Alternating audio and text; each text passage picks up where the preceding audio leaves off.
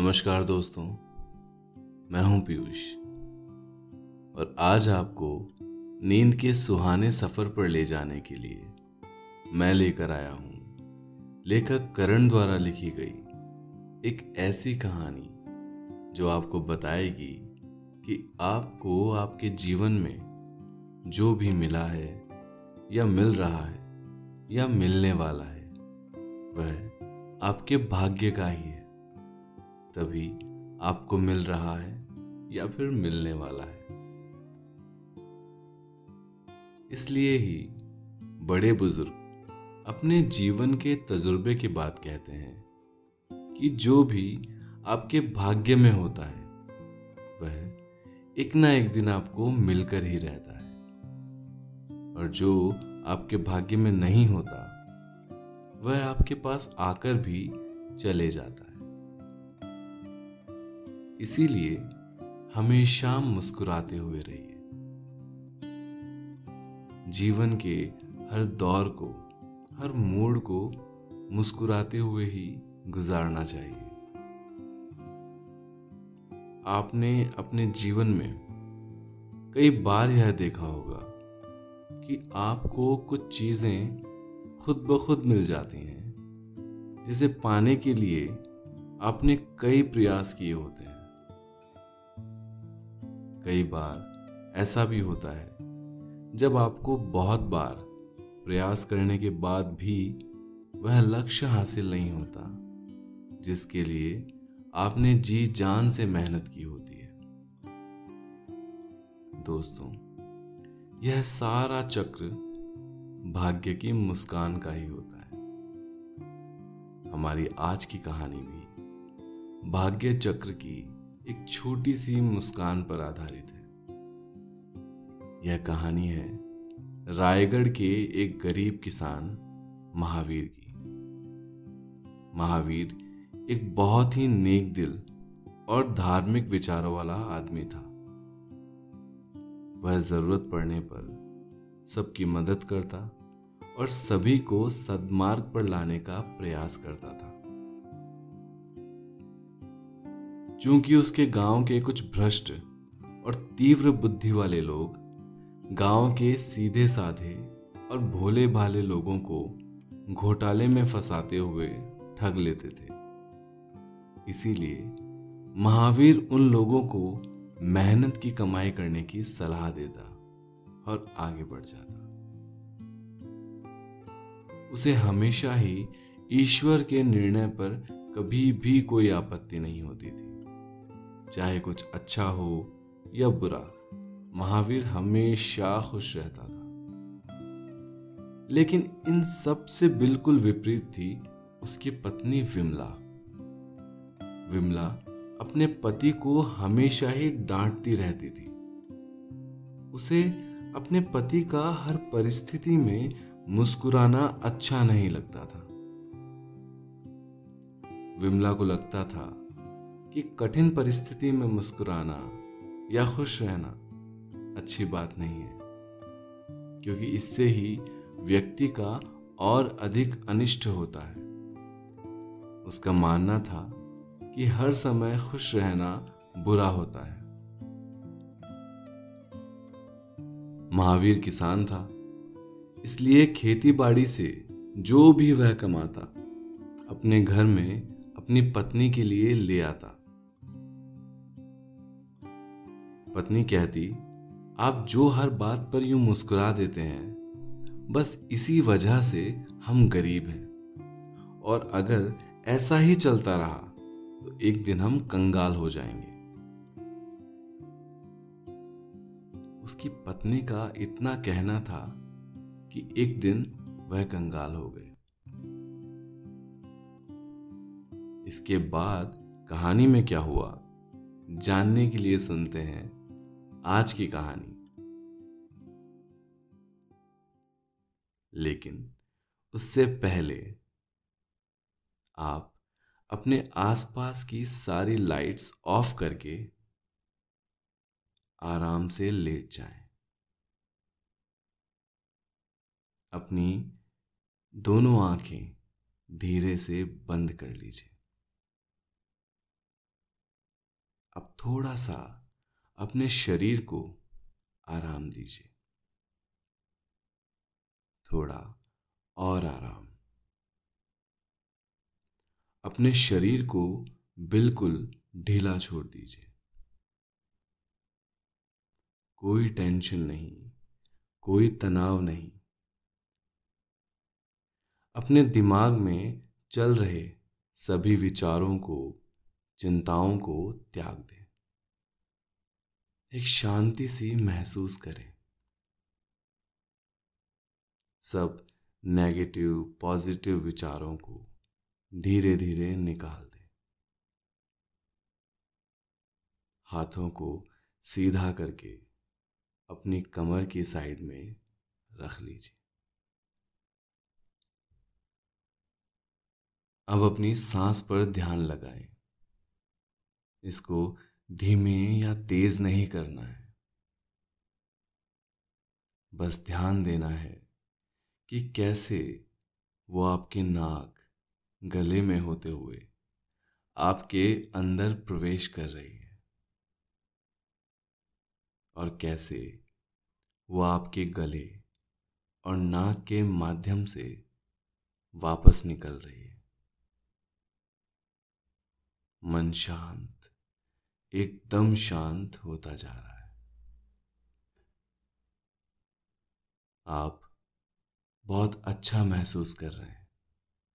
खुद को काफ़ी हल्का फील कर रहे हैं। एक तरफ़ शांति ही शांति है। सुकून है। खामोशी है।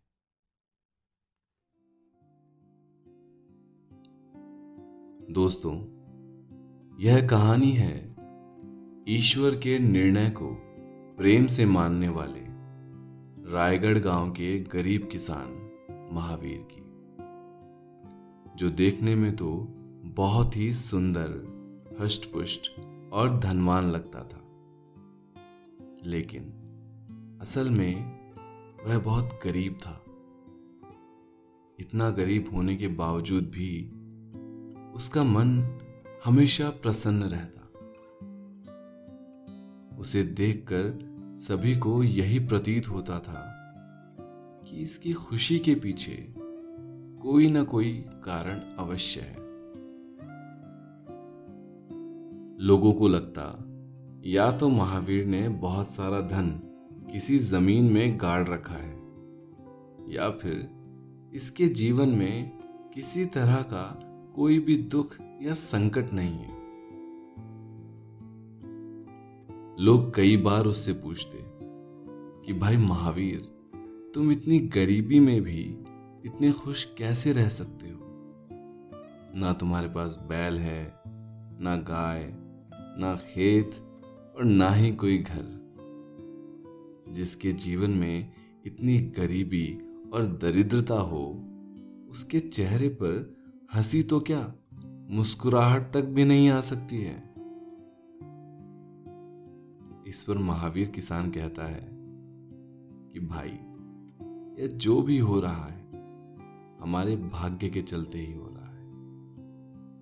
यदि हमारे भाग्य में लिखा है कि हमारे चेहरे पर खुशी रहनी है तो वह आकर ही रहेगी।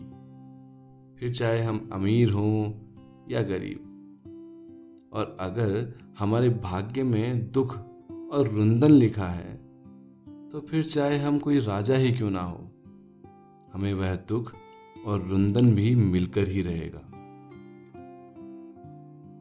महावीर किसान इसी तरह हर बात का उत्तर देता और हँसी खुशी में आगे बढ़ जाता। उसके जीवन में जो भी अच्छा बुरा होता, वह उसे ईश्वर का निर्णय और भाग्य का लिखा समझकर खुशी खुशी अपना लेता। लेकिन दूसरी ओर, महावीर की पत्नी थी, जो अपने पति महावीर के व्यवहार से बिल्कुल विपरीत थी। उसे लगता था कि हर बात पर मुस्कुराना गलत बात है। उसे अपनी गरीबी एक बहुत बड़ी चिंता के समान लगती थी। उसे लगता कि यह गरीबी भी उनके घर इसलिए आई है क्योंकि उसके पति हर बात पर मुस्कुराते हैं। हो सकता है वह लोगों की गरीबी पर मुस्कुराते हों, इसलिए आज उनके घर भी गरीबी इस तरह से आई। विमला अपने पति को हमेशा ही डांटती रहती। उसे अपने पति का हर परिस्थिति में मुस्कुराना अच्छा नहीं लगता था। विमला को लगता था कि कठिन परिस्थिति में मुस्कुराना या खुश रहना अच्छी बात नहीं है, क्योंकि इससे ही व्यक्ति का अनिष्ट होता है। उसका मानना था कि हर समय खुश रहना बुरी बात होती है। जबकि महावीर का मानना था कि यदि हम दुखी रहेंगे तो जिस दिन भाग्य का देवता उनके दिन फेरने आएगा तो हो सकता है कि उनकी रोती हुई सूरत को देखकर वह आगे बढ़ जाए। इसलिए महावीर अपने दुख सुख में हमेशा ही अपने चेहरे पर एक अनोखी मुस्कान लिए रहता था। एक दिन, महावीर दिन भर खेत में मजदूरी करके घर लौट रहा था कि पड़ोसी गाँव के कुछ चोरों ने उसे लूट लिया। वह जब चेहरे पर मुस्कुराहट और खाली हाथ लिए घर आया तो उसकी पत्नी उसे देखकर गुस्से में लाल हो गई। वह उससे झगड़ते हुए बोली, यह सब आपके हर समय मुस्कुराने की वजह से हुआ है। यदि आप इसी तरह हर समय मुस्कुराते रहे तो वह दिन दूर नहीं, जब हम बहुत जल्द कंगाल हो जाएँगे। विमला की बात सुनकर पति महावीर मुस्कुराए और बोले, भाग्यवान यदि हमारे भाग्य में कंगाली ही लिखी है तो एक ना एक दिन हम कंगाल हो ही जाएँगे। लेकिन तुम ही सोचो, अगर हमारे भाग्य में राजयोग लिखा होगा, और जब भाग्य के देवता हमारे घर हमारी किस्मत बदलने आएँगे तो तुम्हारी सोनी सूरत देखकर दुखी होंगे और आगे बढ़ जाएँगे। जरा सोचो, अगर ऐसा हुआ तो हम कभी भी अमीर नहीं हो पाएँगे। यह सोचकर विमला कुछ देर के लिए सोच में पड़ी और फिर ज़ोर से हंसने लगी।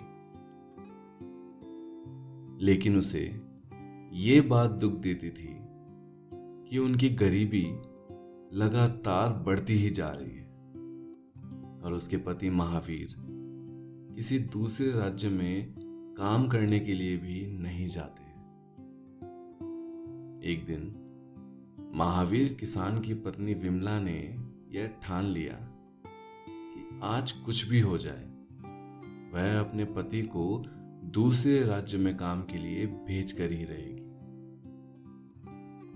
जैसे ही महावीर किसान शाम को थक हार कर घर आया, उसके हाथ में वही चार पैसों की मजदूरी थी। विमला ने उसे रात के खाने के बाद अपना संदेश सुनाते हुए कहा कि आप सबकी बातें हँसते हँसते सुनते हैं ना? इसलिए अब मेरी बात भी सुनिए। लेकिन हाँ उससे पहले मुझसे ये वादा कीजिए कि आज मैं आपसे जो कुछ भी मांगूँगी आप मुझे वो सब कुछ देंगे। महावीर को लगा कि उसकी पत्नी भला उससे क्या ही मांग करेगी। इसलिए उसने हँसते हुए वादा कर दिया। इस पर पत्नी ने कहा कि मैं चाहती हूँ कि आप दूसरे गाँव जाकर काम करें, जहाँ हर काम का दुगना वेतन मिलता है। पति महावीर वादा कर चुका था। इसलिए उसने इसे भी ईश्वर का आशीर्वाद समझकर अपनी पत्नी की बात मान ली। जैसे ही सुबह हुई, महावीर दूसरे गाँव जाने के लिए तैयार हो गया महावीर जानता था कि वह गाँव बहुत दूर है, इसलिए उसने अपनी पत्नी से सोलह रोटी बनाने को कह दिया। उसने सोचा कि कुछ रोटी वह दोपहर को खा लेगा और कुछ रात में फिर अगली सुबह की, अगली सुबह को देखेंगे। घर में सिर्फ़ आटा ही बचा था। इसलिए पत्नी ने महावीर से कहा कि बिना सब्ज़ी के रोटी कैसे खाएँगे आप? इस पर महावीर ने उत्तर दिया कि नमक मिला के रोटी बना दो। पत्नी ने सोचा, यह सही रहेगा। लेकिन यह क्या? रसोई में तो नमक ना के बराबर भी नहीं था।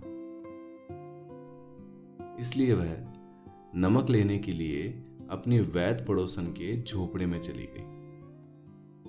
पर वैद पड़ोसन तो घर में नहीं थी।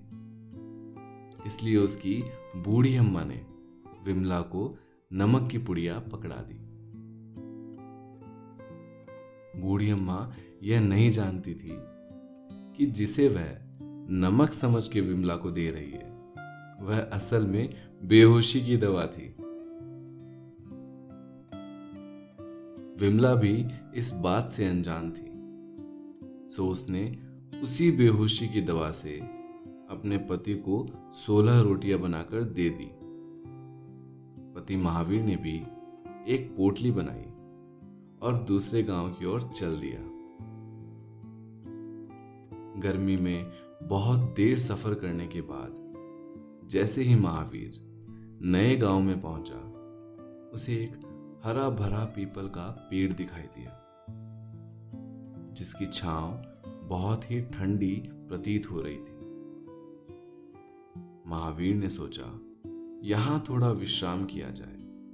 बाकी काम तो बाद में भी किया जा सकता है। इतना सोचकर महावीर पेड़ के नीचे सो गया।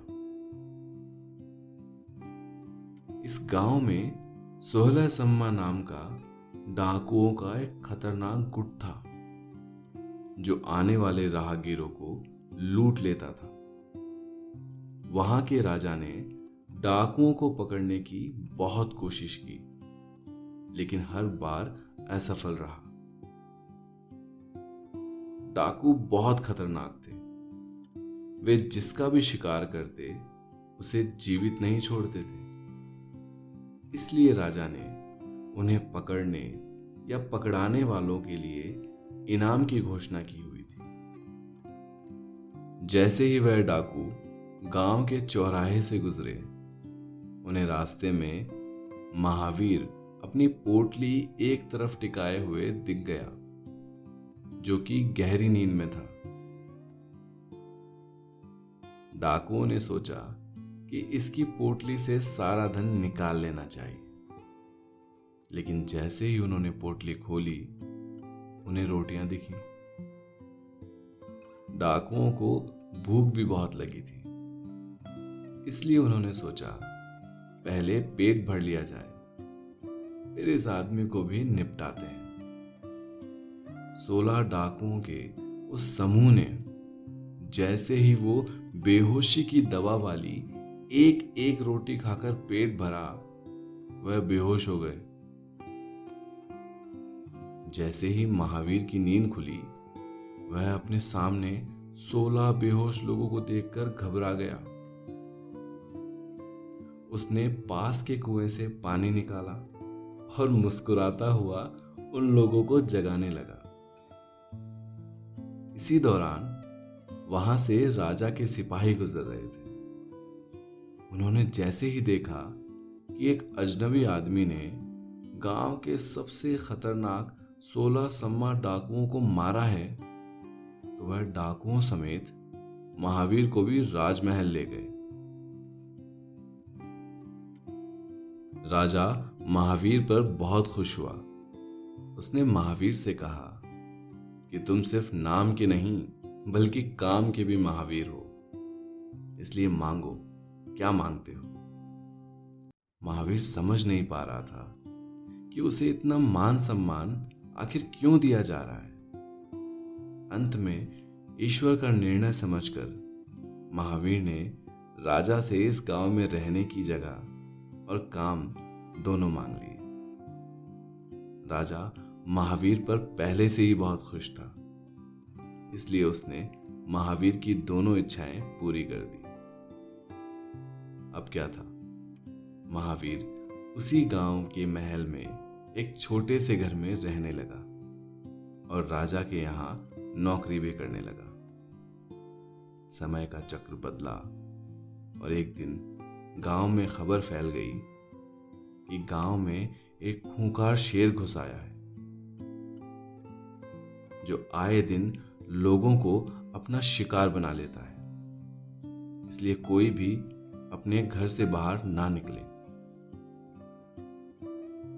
इस सूचना के बाद ही राजा ने शेर को पकड़ने के लिए अपने सैनिक लगा दिए। बहुत सारे प्रयत्नों के बाद भी जब राजा को मायूसी ही हाथ लगी तो राजा के एक सैनिक ने राजा को सुझाव दिया कि महाराज, महावीर बहुत बलवान है। हो ना हो, यह उस शेर को तुरंत ही जंगल में भगा देगा। राजा को सैनिक का यह सुझाव अच्छा लगा और उसने महावीर को शेर पकड़ने का जिम्मा सौंप दिया। बरसात के दिन थे, चारों ओर मूसलाधार बारिश हो रही थी। इस बारिश में महावीर शेर पकड़ने के लिए निकला था। वह मन ही मन बहुत काँप रहा था, क्योंकि वह जानता था कि उसे ना तो शेर पकड़ना आता है और ना ही डाकू पकड़ना। उसने सोचा, इससे पहले वह उस शेर का भोजन बने, वह कल सुबह ही यहाँ से भाग जाएगा। उसने सारा सामान बांधा और एक गधे की तलाश में जंगल के रास्ते निकल पड़ा। दूसरी ओर, वह खूंखार शेर खुद को बचाने के लिए एक बूढ़ी की झोंपड़ी के बाहर बैठा हुआ था। बूढ़ी की झोंपड़ी से टप टप करते हुए पानी लगातार बहता ही जा रहा था। वह बूढ़ी उस टप टप से इतनी तंग आ चुकी थी कि भगवान से कहने लगी कि, हे भगवान, मुझे किसी से भी डर नहीं लगता। ना सैनिक से, ना राजा से और ना ही उस जंगली शेर से। मुझे सिर्फ़ इस टप टप से डर लगता कृपा करके इस टप टप को यहाँ से ले जाओ। शेर बाहर बैठा बूढ़ी की सारी बातें गौर से सुन रहा था। उसे लगा कि टप टप कोई बहुत बड़ा जानवर है, जो उस पर भी खतरनाक साबित हो सकता है। इसलिए उसने सोचा कि यहाँ से भाग जाना ही ठीक है। जैसे ही रात के अंधेरे में शेर भागने लगा। तभी वहाँ महावीर आ पहुँचा। उसने अंधेरे में शेर को गधा समझ लिया और उसे कान से पकड़कर सीधा अपने महल के पास एक पेड़ से बाँध दिया और सोचा कि सुबह जैसे ही बारिश बंद होगी, वह इस गाँव से सीधा अपने घर अपने गाँव चला जाएगा। सुबह जैसे ही महावीर की आँख खुली तो खुली की खुली रह गई। उसके घर के बाहर राजा स्वयं एक हार लेकर उसका स्वागत करने के लिए खड़े थे। महावीर को कुछ भी समझ नहीं आ रहा था कि यह ईश्वर की कैसी लीला है। उसने राजा का सत्कार स्वीकार किया। और फिर जैसे ही वह अपने घर से बाहर निकला, गधे की जगह शेर को देखकर वह चौंक गया। उसे समझ नहीं आया कि गधे का शेर आखिर बना कैसे।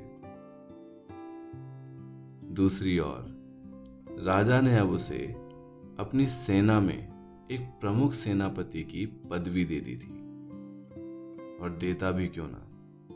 जिस खूंखार शेर को लगाम डालने के लिए शाही सेना असफल हो गई थी, महावीर ने उसे एक डंडे और रस्सी के बल पर अपना गुलाम बना लिया था। प्रमुख सेनापति की पदवी संभालने के बाद गरीब महावीर तो जैसे धन में खेलने लगा था। उसने सोचा कि इस बात की जानकारी क्यों ना उसकी पत्नी विमला को दी जाए। कुछ दिनों से लगातार तेज आंधी चल रही थी। महावीर ने एक चिट्ठी लिखी और एक सैनिक को कहा कि वह रायगढ़ गाँव में इस चिट्ठी को दे आए। मौसम ठंडा है, इसलिए सैनिक जल्दी ही दूसरे गाँव से लौट आएगा। सैनिक जैसे ही गाँव के लिए निकलने लगा, तभी राजा का फरमान आ गया कि उनके राष्ट्र पर पड़ोसी राष्ट्र ने आक्रमण कर दिया है। फिर क्या था? महावीर की चिट्ठी वहीं की वहीं रह गई और सेनापति होने के नाते उसे युद्ध के लिए निकलना पड़ा। इस बार उसके पैर पहले से भी ज़्यादा काँप रहे थे। उसने सोचा कि पिछली बार तो वह भागने से असफल रहा था, लेकिन इस बार वह जंग के मैदान से ही भाग जाएगा।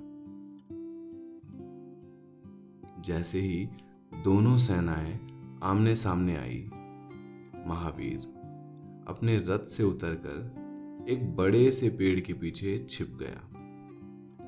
पेड़ इतना हिल रहा था कि उसे देखकर कोई भी कह सकता था कि वह पेड़ गिर जाएगा।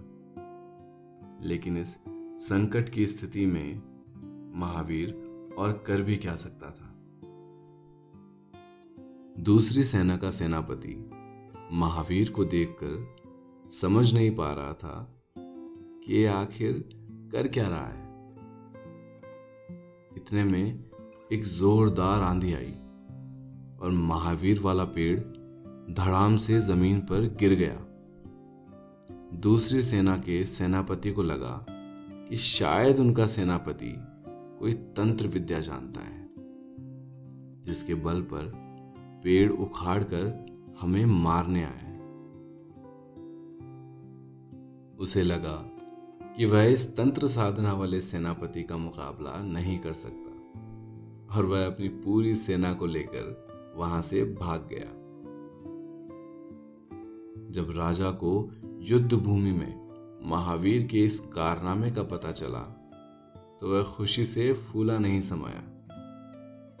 उसने महावीर को अपने खास मंत्री की पदवी पर बिठा दिया, जिसके बाद महावीर ने अपनी पत्नी विमला को भी इसी गाँव में बुला लिया। इस गाँव में विमला अपने पति की इतनी ख्याति देखकर दंग रह गई। उसे लगा कि वह कोई सपना देख रही है। लेकिन यह सच था। महावीर ने अपनी पत्नी विमला की तरफ़ मुस्कुराकर देखा और कहा, मैंने कहा था चेहरे पर हमेशा मुस्कान होनी चाहिए।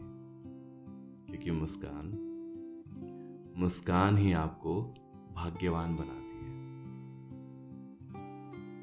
दोस्तों, अब आपने यह कहानी सुनी। अब आप काफ़ी अच्छा महसूस कर रहे हैं। निंदिया रानी, बहुत चुपके से आपके सिरहाने आकर बैठ गई। हौले हौले आपकी पलकों को सहला रही है।